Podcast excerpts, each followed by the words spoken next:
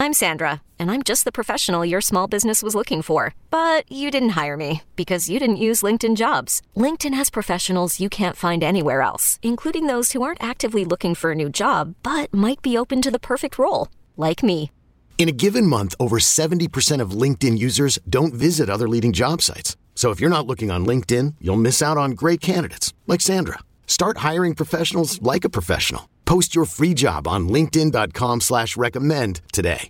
At Alma, we know the connection between you and your therapist matters. But if you're already feeling stressed and burnt out, the idea of trying to find a therapist you really connect with can be overwhelming. That's why Alma's focused on helping you find the right therapist for you. When you browse their online directory, you can filter by the qualities that are most important to you. Then book free 15 minute consultations with any therapist you're interested in seeing. And because 95% of therapists at Alma accept insurance, you can find care that's affordable too. You want to talk to someone, but not just anyone. Alma is there to help you find the right fit.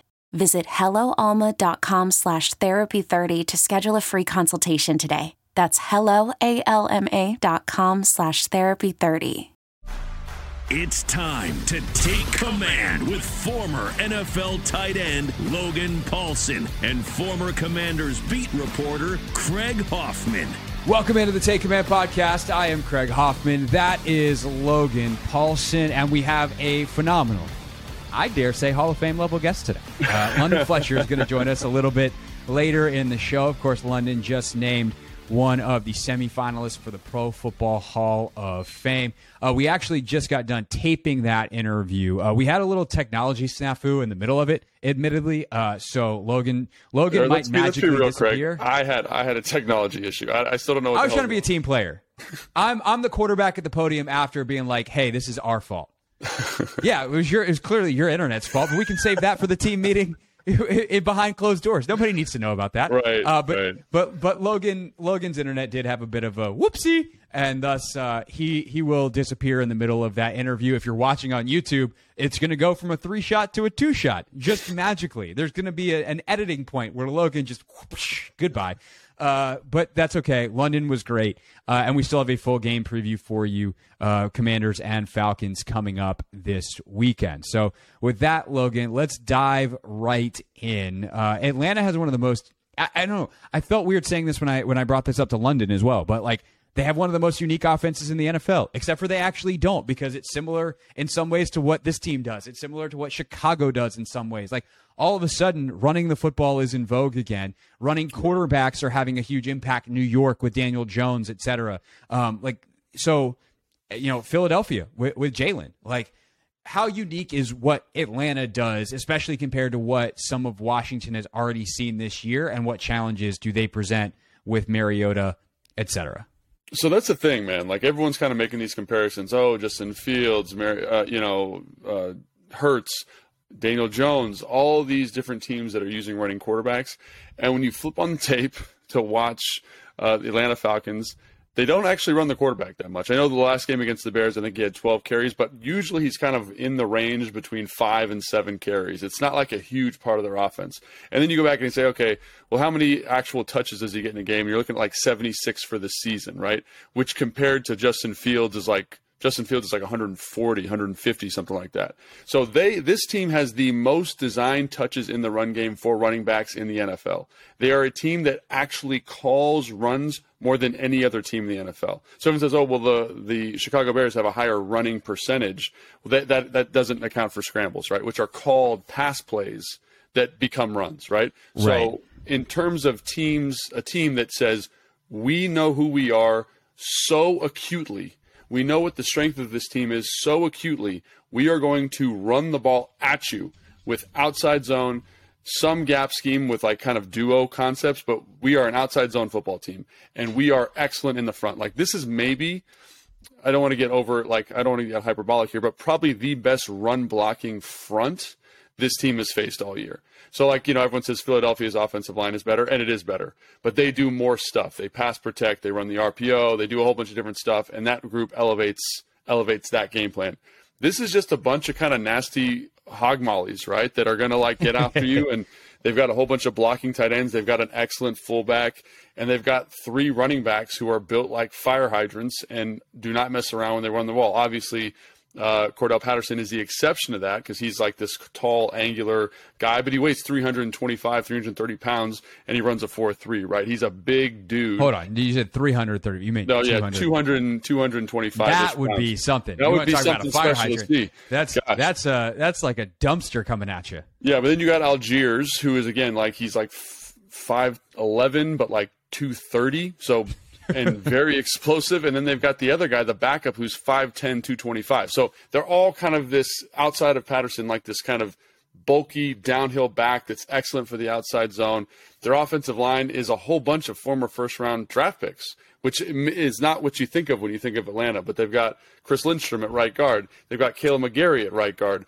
Their left guard, who was a first round draft pick last year, is hurt at the moment, but may or may not return for this game. And then obviously Jake uh, Jake Matthews, who's probably a top ten left tackle in the NFL. So think about that investment in terms of that group, and they are playing that way. So when I say this is going to be a very daunting challenge for the um, Commanders front, like I'm not being, I'm not exaggerating that. This is going to be very unique in terms of what they do. Their their tight ends are their two blocking tight ends almost have more snaps than Kyle Pitts. Just to give you some context of who they want to be and what they want to do. Their fullback plays a ton and he is nasty. So it's it's just a like it's like they said we're going to swing this. This is like the Stanford of the NFL. You know when Stanford was like we're just going to run power and everyone's going to the spread offense. This is what they're yeah, doing. they're like, we have a fullback every snap. Yeah, we're going to I swing formation. This, we're going to swing this back hard the other way, and then obviously Marcus Mariota does run the football, but in terms of designed run, it's nothing. It's nothing crazy. It's pretty much like I'm running a zone read, and we're going to bring a fullback or a tight end back, and he's going to be the lead blocker. It's not like this crazy Philadelphia thing where it's like we've got routes, we've got pullers, we've got all this stuff going on. It's it's like no, dude. You know, like uh, I had a special teams coach named Ben Kotwica, and his favorite expression was "no fair dodging." and I didn't really understand what it meant. Craig, do you know what it means? Do you get what it means? No, I covered So- Kotwica for a couple years, and I'd never heard that phrase, and now I'm upset. So the thing I think what he was saying is like you ever been in like a game and you're playing a really with a really big kid and he goes to like get after you and then you move out of the way and he says no fair dodging like because like I like I want to use my skill set like that's what this team is they are a no fair dodging team they want this in a phone booth they want to be nasty they want to bloody your nose and quite frankly they average 4.9 yards a carry and they you know what I mean like they everyone in the world knows what they want to do. Like it was so crazy watching the Carolina game, the second Carolina game this year, because they literally had so they had a, Atlanta had a six man blocking surface, so five offensive linemen and a tight end. Carolina had eight people in the box, which you don't see in today's NFL. Like they couldn't have found more ways to get people in the box. They had two, you know what I mean? It was just I was just like, what is happening? And that's how they played the whole game, and that's how they won the game. So in terms of things that need to be done in this game, more than any other game they played this year, it stopped the freaking run. Like they have to be able to do that. Well, right, because if you stop the run, they're not going to pass, but only so many times. So if you stop the run, you stopped their offense. Here's the the positive sign for Washington is they're great at stopping the run. In They're fact, they could make an argument that since week three, they've been the best team in the league stopping the run. Uh, they lead the NFL in yards per game in general since uh, week three. They also lead the NFL still. I mentioned this stat a bunch last week, but they lead the NFL in yards before contact. Uh, they're uh, like running backs on average are only getting uh, about a six or 0.6 yards uh, past the line of scrimmage before there is contact. Daron Payne and Jon Allen are one and two respectively in the NFL in defensive tackles, tackles for loss. 14 for Allen. 14. It's Yeah. he played 11 games. He's having more than one tackle for loss per game, and Daron Payne is also averaging one per game at 11. Like they are so good, or have been so good. So when you start to look at the actual schematics of it, though, and how Washington has stopped the run versus how Atlanta wants to run it, concern, feel good about it, somewhere in the middle. So yeah, I so if they just came out and played the played ten, played Atlanta the way they played Tennessee, right? Because it's essentially the same offense. There's a little bit more zone read with Atlanta, but Arthur Smith was the coordinator there Right. in Tennessee. They've kept that same approach: outside zone first, outside zone second, and then run your play action pass off of it, right? Atlanta is very similar to that, like so similar. They run the ball more, obviously, but the philosophy is the same. And in the Tennessee game, I went back and watched. Jack seemed very comfortable playing light boxes. So versus a six-man blocking surface, you play six defenders. So there's no one for the back. You're asking a safety to come from a coverage position and make the tackle, which we've talked about before. That worked fine because if you think about it, they have a rookie right tackle, they had a backup left tackle, their right guard was injured, and obviously Jon and Payne just kind of said, you know, we're going to be a dominant force here and wreck this game. Atlanta is a little different to me, right? And what I will say is their edge players are much, much better. Their left tackle, I mentioned Jake Matthews, is probably, I don't know, one of the best in the NFL. I'd say definitely top 10, you know, if we're being safe and if we're being kind of, you know, very positive towards Jake, he's probably like six or seven, which is pretty good, right? That's just even yeah. concept. It just means he's playing at a really high level at all times. Correct. And then Kaleb McGary is a guy that I thought was going to be out of the league, and then within this new run first system, he has really found his home. Right, so he's six seven. I think when I played with him in Atlanta, he was 345 pounds and can move pretty good for a man of that size. He embraces the physical violence of football, and obviously running outside zone with those types of edge players is different than running it with Tennessee, right? And so what I mean by that is, yeah. By the way, gonna, McGary listed now at 306, so he's right. he's shed some weight, become more mobile, and and that's probably so, also helped his career. I think he's listed at 306, but I think he's one of those guys that's like his college weight. You know what I mean? That they just kept on yeah. the sheet. But he uh, anyway, okay. large, large human, yeah. violent man, right? And so one of the things that sticks out to me is when he has to set an edge when it when like so outside zone is predicated on stretching the defense horizontally, right? And if you have good tackles, you can really do that nicely, right? Because you can widen those edges. And Montez Sweat's maybe the best edge setter in the NFL, but these dudes and and and, and Atlanta, they understand it's important to stretch it, right? So what they do, which is a little bit unique, is they take their guards like Chris Lindstrom, who's very, very fast and athletic, kind of your classic outside zone guard. The tackle will butt up the end, and then the guard will come and just smoke the hip, which will launch that edge player out and create a huge cavernous void that is really challenging because they're asking their center to reach a defensive tackle, which is very, very hard. But because they're creating so much horizontal width in the defense, it doesn't really matter. So if I'm Jack, I look at that and I say, well, let's negate that thing that they do really well. Let's put John Ridgeway directly over that center and let's put Payne and Allen over the guards. So the guards cannot help on the perimeter. They can't get out there. Because if they can't get out there, I, t- I you know, McGary's a big man, but he's got really short arms. Jake is very good, but he's got really short arms also. You know what Montez Sweat does not have is short arms, right? James right. Williams does not have short arms. And those guys with long arms can really set a violent edge. And if you can set a violent edge, you can box these runs and negate the thing that they do really well. So I would expect on first second down to see a lot of Big John Ridgeway at, at nose, which bumps those two guys to three techniques and negates this ability to kind of widen the edge with the guard. And then I expect Cam Curl to be in the box because unlike Tennessee, where Tannehill I think is a top 15 maybe quarterback in the NFL and can kind of kill you throwing the football, Mariota is not that. Mariota is probably I'd say between 30 and 25 in terms of ranking, and that's being very generous towards him. Like, you do not have to fear him the same way. Also, removing Kyle Pitts from the lineup, he was their kind of number one target the last five weeks. Obviously, Drake London's a very good football player and will get a lot of those targets, but they, they lose kind of this dynamic thing in their offense. So they're going to become even more restricted from a pass game standpoint. Well, and he also would have probably gotten Cam Curl's attention uh, as, as so. a yeah. coverage guy. So from a man to man standpoint, in those situations, you probably feel better leaving whether it's McCain, Forrest, uh, you know, whoever on yeah. that backup tight end versus like, no, we need to get Cam Curl and letting Cam Curl roam and do Cam Curl things. So right. you know, there, there's a little bit less intensity on that matchup. Obviously, sure. they'll, they'll still play predominantly zone, I'm guessing, but you know, we'll we'll see obviously how they they match it up. Um, anything else scare you about this offense? Like, is there a big playoff play action that they've hit multiple times this year that they that this defense needs to be aware of? And um, also, like, I don't know what Benjamin St-Juste status is. Uh, we're right. as we record this Friday morning. Like, we should get an injury report soon, but not before we're done recording. So there's a chance St-Juste is out because he did not practice on Wednesday. So, like, how big of a loss would that be? Um, considering how well he's played this year with this matchup. It's interesting because I'd say it would be a huge loss because you need a guy to match up with Drake London if Kyle Pitts is healthy. Because Kyle Pitts is, when he was healthy, it just it was cool to watch, man. Because you could line, you could get in 13 personnel and essentially be in 12, And then they have another guy on the roster named Felipe Franks, who's a converted quarterback, who's a big kind of angular receiving type guy. So they'd be in 13 personnel, then explode to empty and basically be in a very, very scary 13 package. I don't know if Felipe Franks is going to be healthy. Obviously, uh, Kyle Pitts is not going to be healthy. And so now you're just down to basically one dynamic receiving weapon in Drake London. This does bring up an interesting question. Do you move Cordarrelle Patterson to receiver? You know, kind of as a way to off off offset the lack of playmakers at the position. Um, and he did hurt this team last year on some deep play action shots, you know, kind of over the head of the defense. Um, something I don't think they'll do that, but that's something to consider. And so the fact that they're kind of their their number one position of value tight end is depleted at the moment.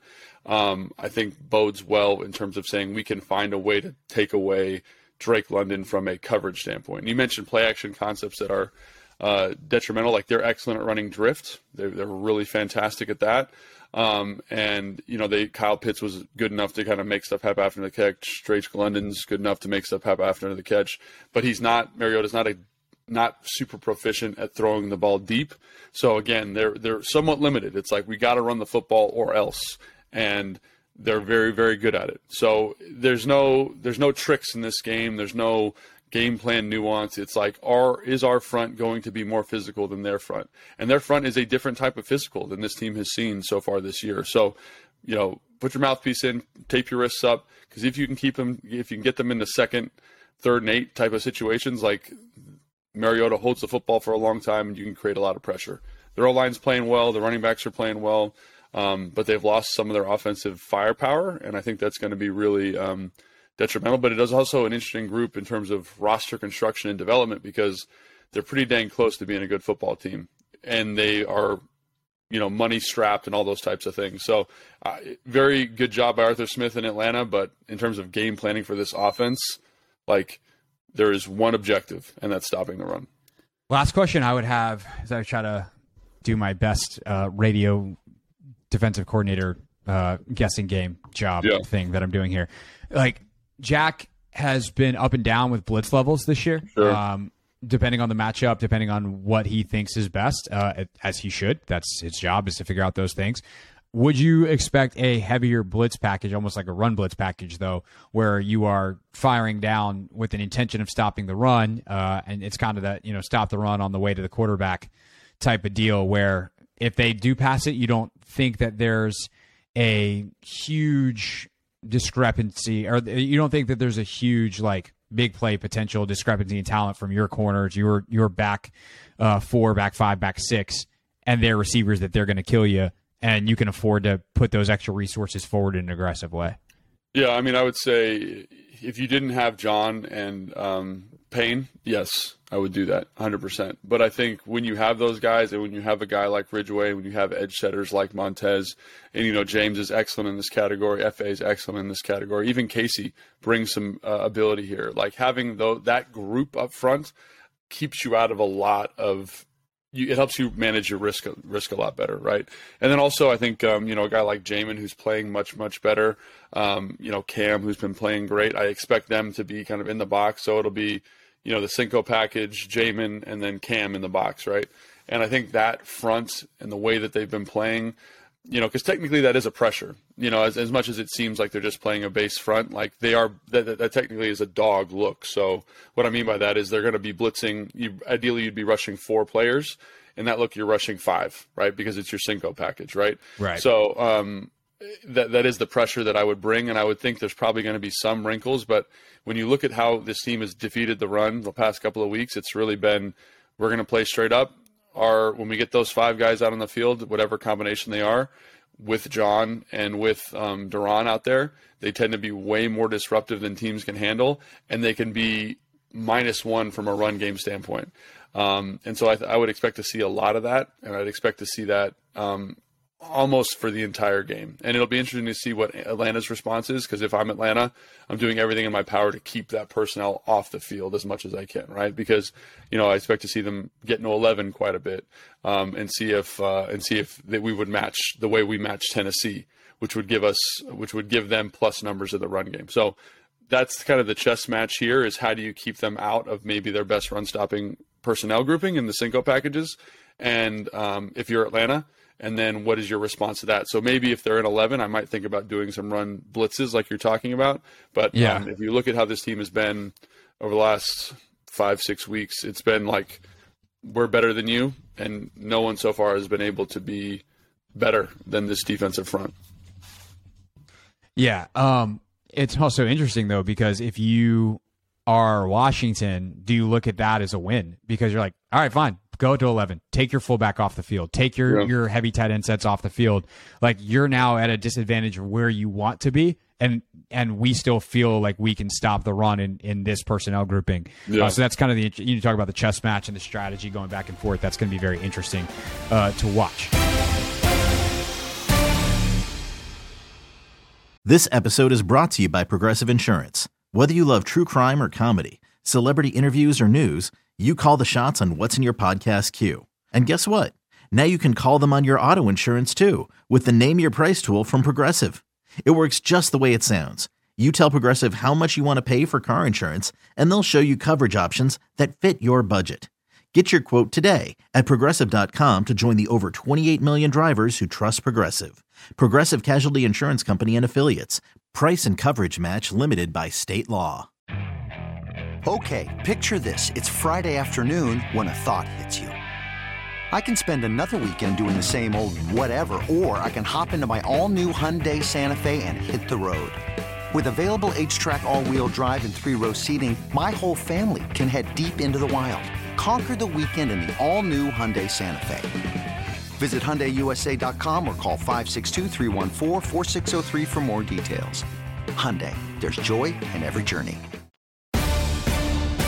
Take Command podcast from Audacy Sports. That's Logan Paulsen. I am Craig Hoffman, host of the Hoffman Show. Three to six on the team, 980. Uh, together, we host Countdown to Kickoff on Sunday mornings before the games. 10 a.m. is when we get started. Of course, Logan also played 10 years in the NFL, six in Washington, uh, one in Atlanta.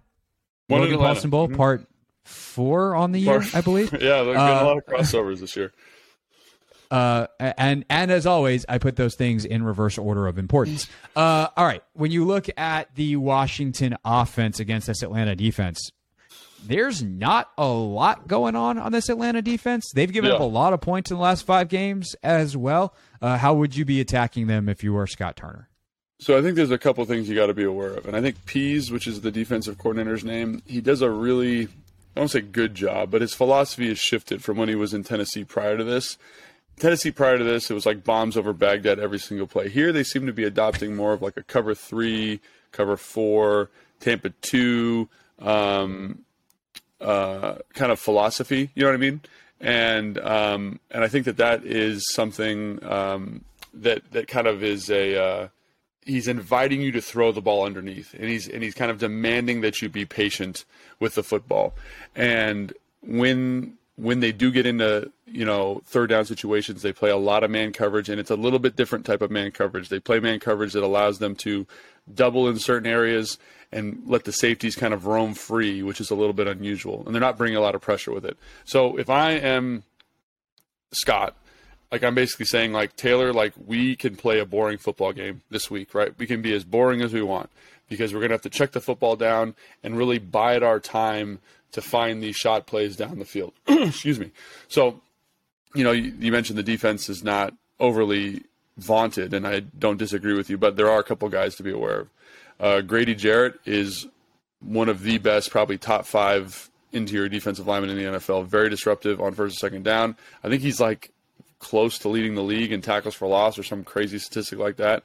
And um, is obviously very disruptive. So understanding where he's at. Arnold Ebiketie is their rookie from Penn State, who they drafted in the second round, who's been able, as of late, to start generating a lot of pressures.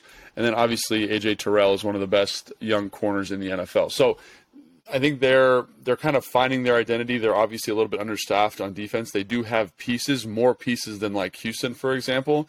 And I think it's important to understand their philosophy. They are okay. They're okay with giving up a little bit of yardage and um, and kind of saying, uh, you know, our defense is going to shorten the, or our offense is going to shorten this game. We just need, I can, we need to keep you from scoring lots of points very quickly, and that's kind of what they're doing. So basically, they're almost inviting, they're inviting quarterbacks, but they're specifically inviting Heinicke this week to to go Heinicke mode and kind of get get bored, get bored taking a profit, so to speak, and Yeah. try to force the ball. You know what I mean? Try to force the ball where you shouldn't be forcing it. Yeah, so Jarrett is fourth in the NFL in sacks by defensive tackle. Javon Hargrave for Philly has seven. Payne's got six and a half. Allen's got six and a half, and then Jarrett has five and a half. He's also third in tackles for loss at ten, behind Allen and Payne, as previously mentioned. So he is right up there, right, basically right behind those guys with Aaron Donald, with Hargrave uh, as as the best performing defensive tackle in the league this year. You know, Derrick Brown's up there in, in certain categories, uh, you know, as well. But he is he is disruptive, uh, certainly. You know, Washington obviously has been on this very run heavy kick as of late. Yeah. Um, when you look past Terrell, there's not a lot in the secondary. And the pass rushers aren't amazing. So, would you take a few more chances in the pass game this week? What opportunities present itself there, especially now that you know all three guys are healthy? Like you can only put Terrell on one of Yeah. uh, Samuel, McLaurin, Dotson. So, what opportunities present there, and how how tempting is it to lean a little bit heavier on the pass game this week? Yeah, I mean, I think as much as it would seem from a personnel standpoint, you'd want to do that. I would be reluctant. Don't do to it. Do that. It's a trick. I, I, yeah, my my trick. question was a setup. It's a trick. Yes. It's a trick, right? And um, you know they do have some good pass rushers. Lorenzo Carter is also very dynamic. They kind of play this three-four structure, so they do have some some juice up front. You know their nickel cornerback uh, Isaiah Oliver is a very good football player, former second-round pick, a guy that I played with when I was there. So they do have some pieces, obviously, but nothing super dynamic. But yeah, be okay doing boring stuff. Be okay punting the football. They are expecting you to get bogged down, to get bored, to throw the football to them, right? And I will say, Pees also does a really nice job of throwing in little tiny wrinkles. Like they run a lot of Tampa two in sub personnel, so that's like when you when the offense has eleven on the field, right? They run a lot of Tampa two, and all of a sudden he'll throw in this Tampa two invert, and the guys playing the halves are different players. You know, the guys playing the flats are different players, and it really confuses quarterbacks, and they put the ball in harm's way. When that happens, it's okay. Take a sack. Don't turn the football over. This team is going to beat you off of you making a mistake on offense and making a mistake on special teams. Like that's how they beat you, right? Because like you know offensively they're not going to put up a ton of points. They're going to beat you up offensively. They're going to try and possess the football. They're going to go on long drives. But if they can't do that, which I would hypothesize that they can't, right? There is no need for you to stress to stress and put the ball in in risky situations, right? So it's okay to punt. It's okay to be conservative. It's okay to check the ball down. I would really harp on that as much as I possibly could. To if I'm Scott this week, it's okay to do Yeah. that. Yeah. The other thing too is remember how good your game plan was last week? How dynamic it was? Uh, how well you mixed up run pass? How much you used motion? How how many different guys got the football?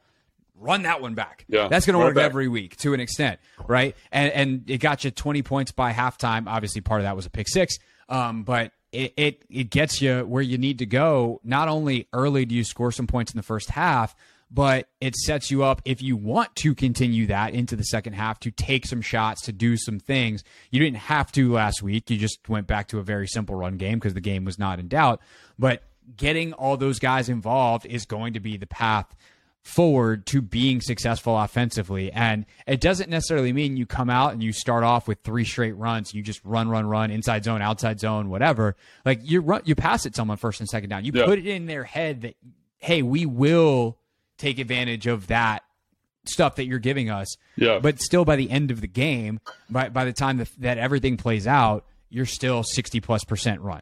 Like Yeah. that that is the formula to me that that should be the answer every single week. And this week, it's just a little bit more exposed in terms of what you can do in the passing game because of personnel and, and kind of what they do for Atlanta. Yeah, absolutely. And I think the other thing that makes me a little bit nervous about this game plan is I don't know what Taylor Heinicke's splits are at the moment, but like- like last week, his splits versus zone versus man were pretty dynamically different. He wasn't very good versus zone.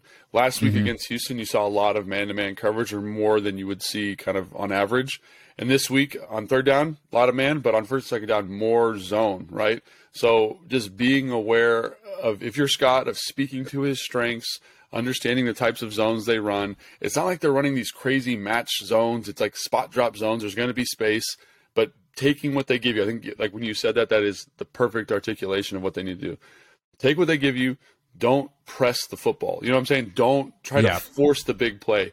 It's okay if you're on third and two and you're, you know, it's a third and eight, the receiver gets seven. That's okay. It's okay. Because if you throw a pick there trying to force it to the dig behind, like that's bad ball, right? So that would be my one, uh, my one or two thoughts on that. And I think it's, it's not overly complex. in a weird way, this team is very, they're very, they're built in a very similar way to the Commanders. I think the Commanders' defense is significantly better, but they they need insulate quarterbacks. They're asking their defense to win football games for them. They're really relying heavily on the run game. And so, to me, if, if you can just be a little bit more efficient offensively than they are, which this offense should be able to because they can actually throw the football, right? You should be okay. And that's that's where I think we're at is just don't screw it up. Yeah. So last thing, you mentioned it briefly, but I wanted I wanted to stop down on special teams this week because Atlanta's return games, both kickoff and and punt, are the best in the NFL. Yeah. Uh, Atlanta is averaging actually sorry, their punt definitely is. Their kickoff return is second best in the NFL uh, behind Baltimore. They're averaging 27.6 yards per kickoff return. Baltimore up at 29. Uh, they do have a 103 yard touchdown return in that uh, that space on the year as well. And then punt return average, they're averaging 17.4 yards per punt return. Dang. That's that is a monster number. Uh, by comparison? Washington is averaging 7.8. Uh, their punt returner is uh, Avery Williams, Avery Williams, man. who is Avery, a good for you. backup corner. Avery, Yeah, excellent uh, job. 5'9", 195, uh, fifth round pick in 21 out of Boise State. So he is averaging 17.4 yards per punt return. Tress Way's obviously had another fantastic year. By the way, by the way, if you are someone who enjoys high quality YouTube content, Tressway mic'd up from the Philly game. 13 minutes of gold. Buddy, when he took that hit uh, after the first drive, the the number of gollies you get high quality. Normally we promote the Commanders YouTube channel just out of a out of being nice so that people can get more of your analysis. But hop on over. The, you're welcome, Commanders. Don't say I never did anything nice for you. Tress Way mic'd up. High, high quality entertainment. Anyway, he's also a high quality punter, but his ability to uh, force fair catches is going to be very important this week. And obviously, the coverage team has a, a, an enormous role to play in that as well. But when you do punt, look out because that short field uh, that you're trying to avoid via the pick can come very quickly with a quality punt return with this unit. Yes, yes, absolutely. And I'm really I knew they were doing well on punt. I didn't know they were doing that well, which is exceptional. Um, I will say, obviously, that comes down to Percy Butler, Reeves, and Christian Holmes in terms of how they handle, you know, being the gunners on punt and being your personal protector and getting down there and forcing those fair catches. Those guys have done an excellent job of that. So that'll be a really interesting matchup to keep an eye on. Those guys on the edges of that punt team getting down and, and then covering those kicks. Um, the kickoff return thing, I'm not as worried about because I think that number is drastically inflated by that kickoff return from last week. Um, and, and from what I understand, and what, what Cordarrelle Patterson has said, is that once he had the record, he would no longer be returning kickoffs. So that might just be a little bit of cheek, like cheeky wink, wink, nod, nod type of thing. But Well, I, Avery, Williams is, is the other guy, and he's Right. the punt returner guy that we just talked about. So it ain't like the backup's bad. Right, but I'm saying obviously Cordarrelle Patterson might be the best kickoff return guy in NFL history. So I Right. would prefer, no offense to Avery Williams, while he's an outstanding punt returner, I don't Right. care if he's returning kicks the same way. So, um, so yeah, obviously I think that would be hugely uh, beneficial for this team. But I wouldn't be surprised, you know, as much as he says he's not going to return kicks, like he's one of the best in the NFL for a reason, right? And if you need him to return kicks, I'm sure Arthur Smith is like, pop back there for one. And he's a guy that I was talking to Tress Way about this the other day, actually, who stands at the end line. I didn't notice this, but Tress pointed out because Tress is a brilliant dude. Stands at the end line and is always running forward. So no matter where the ball is, he's catching it at a full speed sprint. And I said, Tress, doesn't seem like good process. He's like, it's terrible process, but he wants to score touchdowns. So he's he's back there to score a touchdown. He's not that back there to pad his average or pad his uh, his his percentage or whatever. He's back there to return it for a touchdown. So I think understanding the type of personality you're dealing with back there is really significant. And I think um, you know he's a very special player. Like I said, maybe the best kick returner in NFL history. When you look at how few returns he's had, to how many touchdowns he's got. a fearless returner, and that's one of the things that makes him an excellent running back. I wouldn't expect to see him back there, but you know, you never know. If it's a tight game, you need to play. Like you've got that ace in the hole. Throw that out there, and obviously Avery, 17 yard. That is a monster number. That is a yeah. monstrous number. Like, what's the second team? Do you have that up the still, or?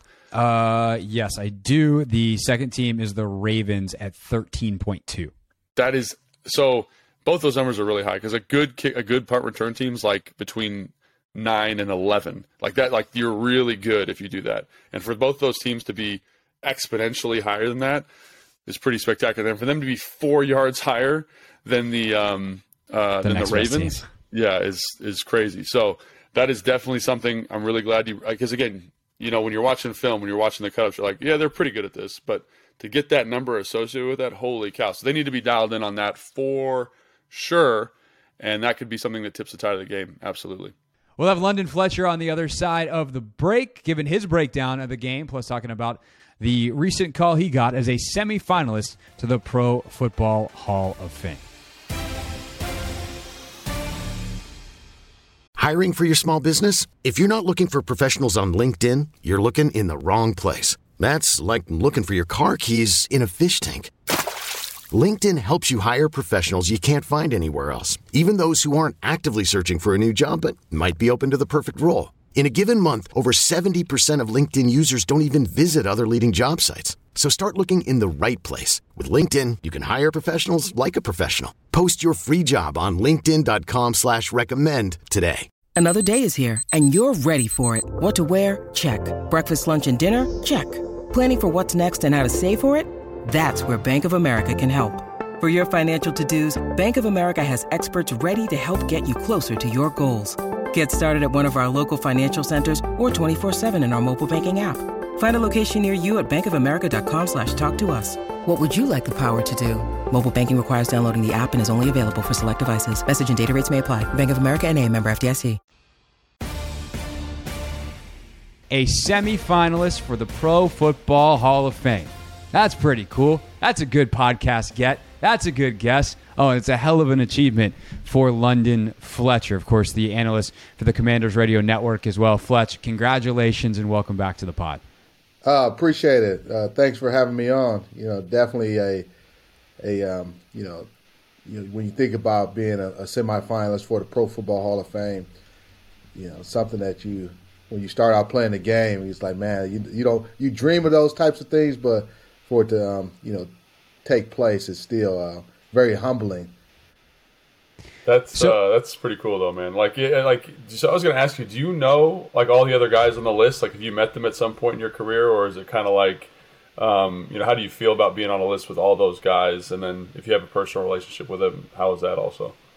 I know, you know, just offhand, I I think I pretty much know all the guys. If I maybe maybe there's a, a one or two guys I may not know, but uh, played against a lot of those guys. Um, you know, know Henry Ellard well. He used to um, coach in, in, St. Louis. I know uh, Henry Ellard.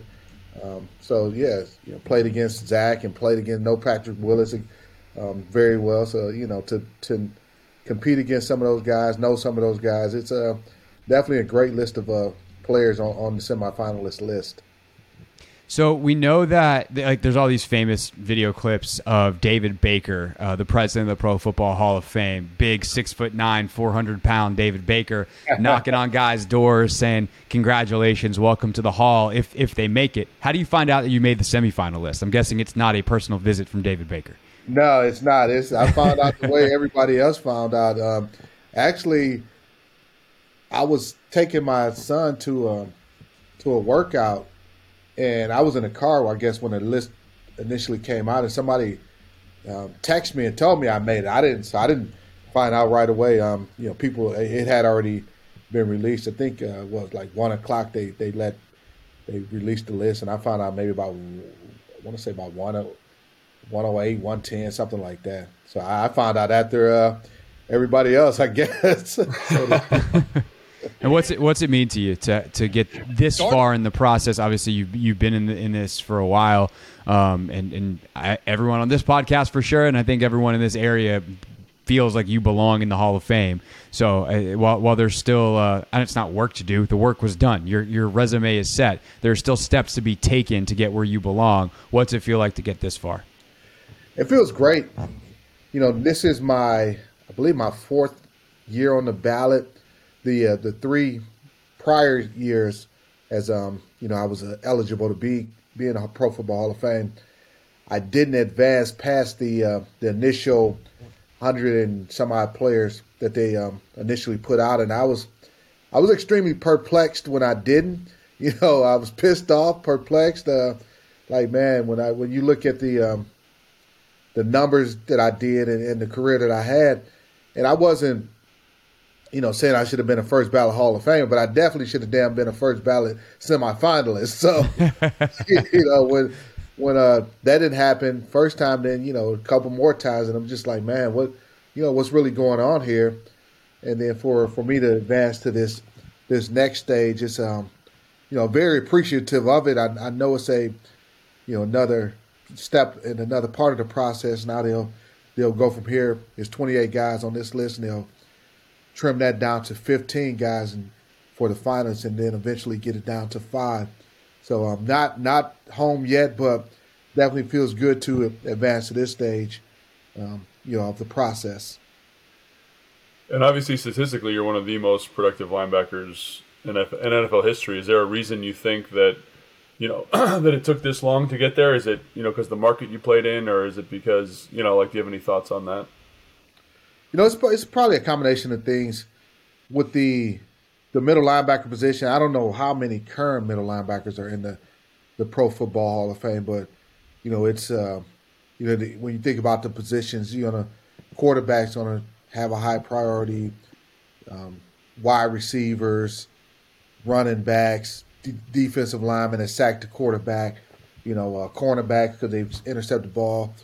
So those positions are gonna get, I guess, hold a higher regard in in, in some voters' minds, even though you know, when you look at the middle linebacker position, all the things and the responsibilities that we are we have to do. I don't think that anybody has to do more on the on the defensive side of the ball than the middle linebacker. So, you know, that's part of it. The the market playing in playing in St. Louis. I played great football, but it was all you know. All the conversation was about the offense. Greatest show on turf. You go to I go to Buffalo, spend five years there. And you don't get we don't get a lot of recognition playing in Buffalo. And then once I got to the bigger market in in, in um, Washington, and you're playing on a lot of national television games, um, you know, it's the NFC East. That's when I was finally able to break through for the Pro Bowl. It's not like I came to DC and started playing better football. Hell, I was I was a great football player in St. Louis, great football player in Buffalo and uh, didn't make a Pro Bowl there. But you know, market definitely makes a difference. And, and, sorry, yeah, and so I think that's the other thing that I'm a little confused on is who votes. Is this just media members that are voting, or is there like former coaches or like? Because you know, I always find it interesting, like how there's like a national narrative around a player, and then you go watch film of that play, and you're like, oh wow, like this player is better or worse than the national media kind of thinks. Is that like who's voting on this, and and if it's just media members, I think that's a mistake. There are 50 Pro Football Hall of Fame voters. Mm-hmm.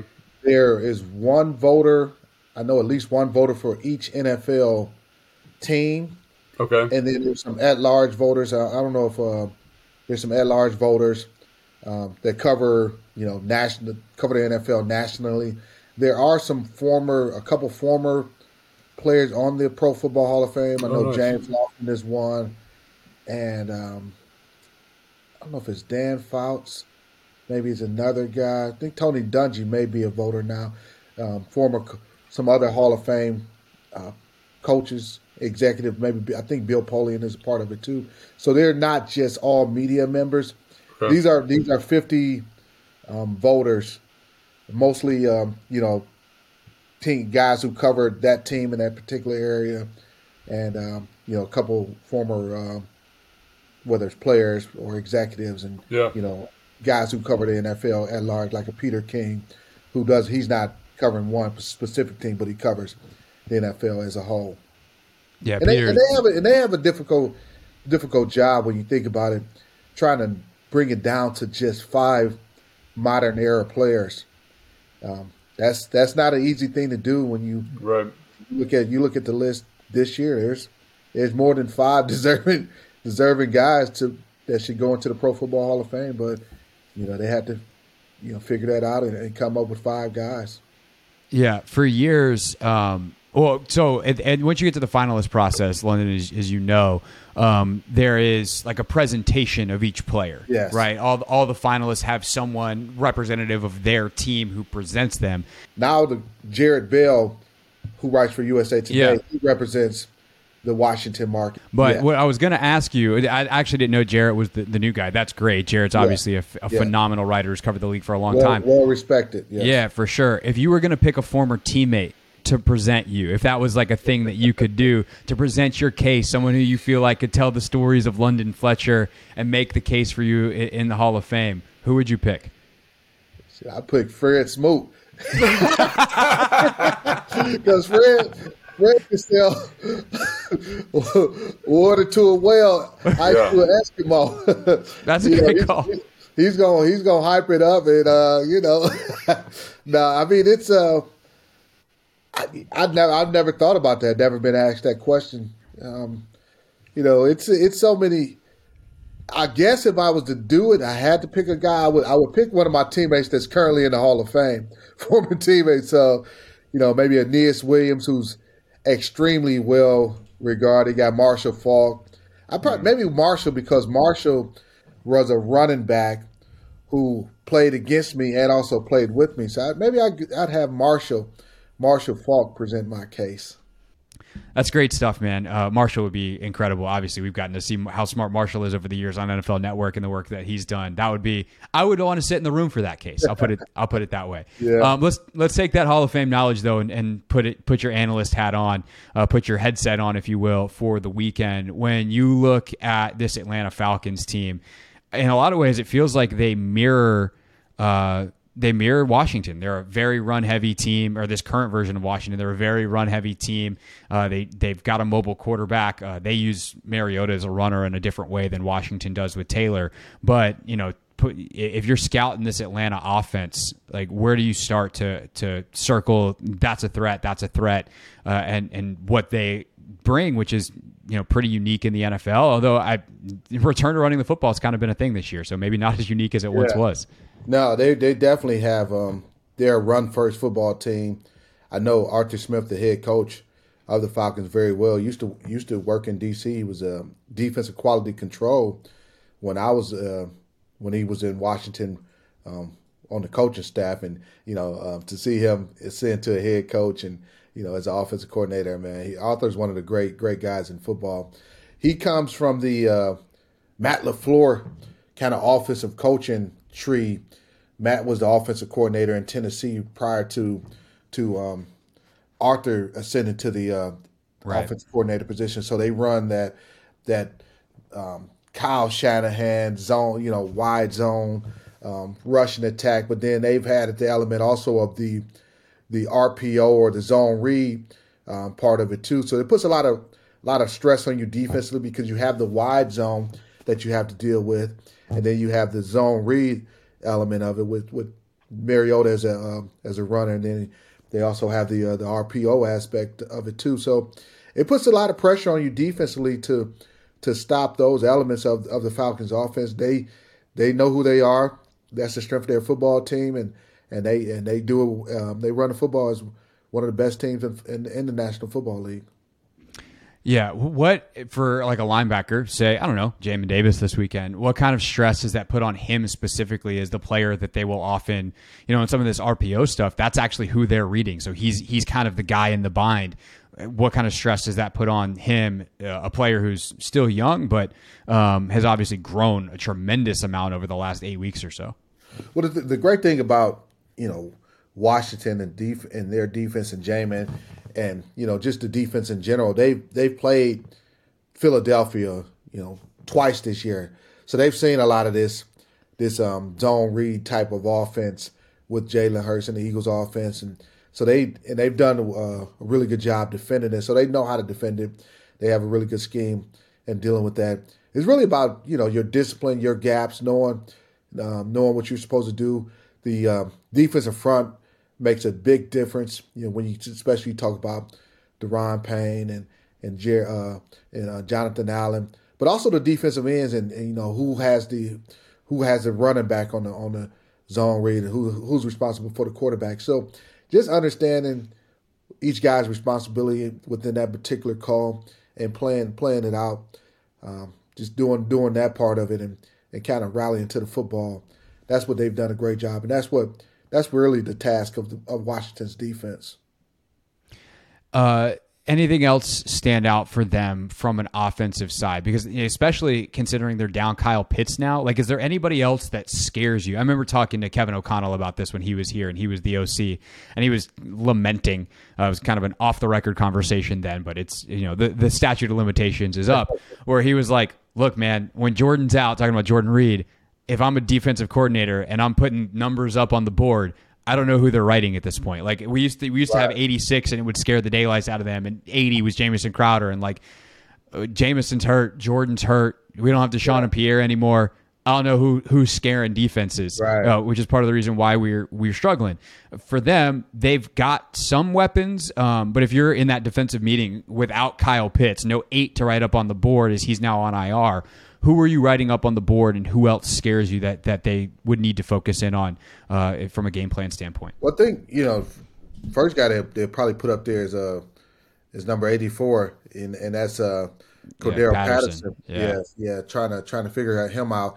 He had a big game against Washington, you know, against us last year with three receiving touchdowns. They're they're not throwing the football to him as much as they did a year ago, and I don't know is that more of a product byproduct of them you know, adding Drake London to that receiving corps and feeling like they they have a little bit better weapons at, at the receiver position. Um, you mentioned Kyle Pitts being hurt, so maybe maybe they start to expand on his role a little bit more in the, in the receiving uh, aspect. But him as a runner, he's definitely a threat. And Drake London, I, I would say those are the two guys first and foremost that you would have to um, have to say, hey, we have to get these two guys under control in, to, in order to stop uh, the Falcons' offense obviously if Payne and Allen can keep getting the penetration they have, all that stuff becomes irrelevant. Uh, so hopefully yeah. they can continue to do that. Uh, one and two in the NFL are those two guys in tackles for loss by defensive tackles, 14 and 11 for Allen and Payne respectively. Um, on the other side of the ball, obviously the, the huge conversation around the team right now is, is Taylor Heinicke winning the starting job, uh, at least for now. This week there was no decision to make because Carson's not ready yet. But you know, as you watch Taylor and, and try to figure out the mystery of like why he wins, Logan and I have certainly given plenty of uh, you know taken plenty of space to, to break it down. Some of the reasons why we don't think it's quite as much of a mystery as some other folks might who are watching nationally and and aren't as as in the weeds as we are. But I, I'm not going to say any of our reasons. I'm curious for you from your vantage point, uh, your Hall of Fame level career that you had as someone who would look at this from that perspective. Like, what do you see in Heinicke that he is able to do that helps this team win football games to the tune of four and one with him as the starter this year? Well, you look at you know a couple different things. First and foremost, the way the oper- offense is operating. They're a lot more run heavy offense than they were when when Carson was a quarterback. They're they're running the football. Well, I think about sixty six percent of the time now, as opposed to when Carson was a quarterback. They were throwing it like sixty six percent of the time offensive line has played a lot better. Is playing a lot better, you know, especially from the run blocking aspect. You you look at um, not to, Car, uh, Taylor doesn't take as many sacks, so you know obviously you run the football, not taking as many sacks. He just has this also this brings his energy and this uh, ability to extend plays, play off schedule, make plays. You go back to the the, the game against the Indianapolis Colts, and that drive you know, he's he's making so many plays off schedule to extend drives, fourth down plays, and also the play that he hit Terry um, with the, that eventually was the game winner. You know, so he has those abilities that, and and and they the team feeds off that energy, and and uh, you know it's just, it's just a great thing to happen and watch. Um, you know, over the last uh, five ball games. Yeah, his ability to avoid those negative plays. Also, he throws the ball to Terry a lot, and Terry's so good. He's so good at football. Like, let's just give yeah. let's give him the ball so much. Yes, yes. You know, he, he understands. you know, Terry Terry's a, a dynamic receiver, tough to tough to you know cover one on one. You got give him an opportunity, especially on a lot of the 50-50 balls down the field. Terry's going to come up with a lot of those balls more often than not. Um, great chemistry. I think the offensive. I think Scott Turner's also done a great job of moving Terry around a, a lot more now too, as opposed to you know early in the year, a lot more of him being playing on the outside. Now you'll see him you know, line up inside there, motion him a little bit more. They'll bring him into the backfield. There's been a conscious effort to get him the football more because good things happen when you get him the ball.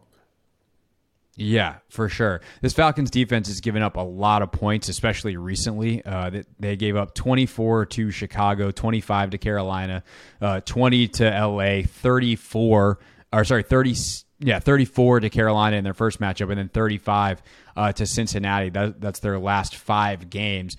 Where do you think Washington can specifically attack them, knowing also that Washington's game plan has been very run heavy with Taylor, and like, like we just talked about in these five games? Well, you know, it's a uh, it's a situation where when you look at the Falcons, especially on defense, you're like, man, what do they do great? You don't see them doing anything particularly well or great um, I know uh, Grady uh, Grady Jarrett's a, a, great football player for them. He's definitely a problem. I look at Rashaan Evans, their uh, inside linebacker, very physical player. But beyond besides that, you know, there's there's going to be opportunities to, to run the ball against them. There'll be opportunities to make plays in the in the passing game against them. So it's really, um, you know, just stick to a lot of what we've already done in in the past and, and do it at a higher level um, they're not great on third down, so you know it'd be good if we can be a lot better on third downs than we were this past ball game against the Houston Texans. So, I mean, this opportunity. If we execute at a high level, we should be able to put up some points on this on this Falcons defense. Yeah, and ultimately, is that what you're what you're predicting? Uh, commanders win, where they they actually get some uh, get some solid offensive production in the points category. Because last week, like last week, they were up twenty to nothing at halftime, and they obviously could have scored more. They mega took their foot off the gas. Uh, so you know, in a game where against a better opponent, uh, where they might have to play all four quarters and, and kind of implement uh, the, the the full shebang strategy wise, uh, what do you think actually happens this weekend? Well, you're gonna have to. Um, I'm predicting a win. Obviously, um, you know, we go out again, execute at a high level. There will be opportunities to make big plays, not only in the running game, but also in the passing game. I think maybe more opportunities in the passing game than than say against uh, Houston, based on what Houston did defensively.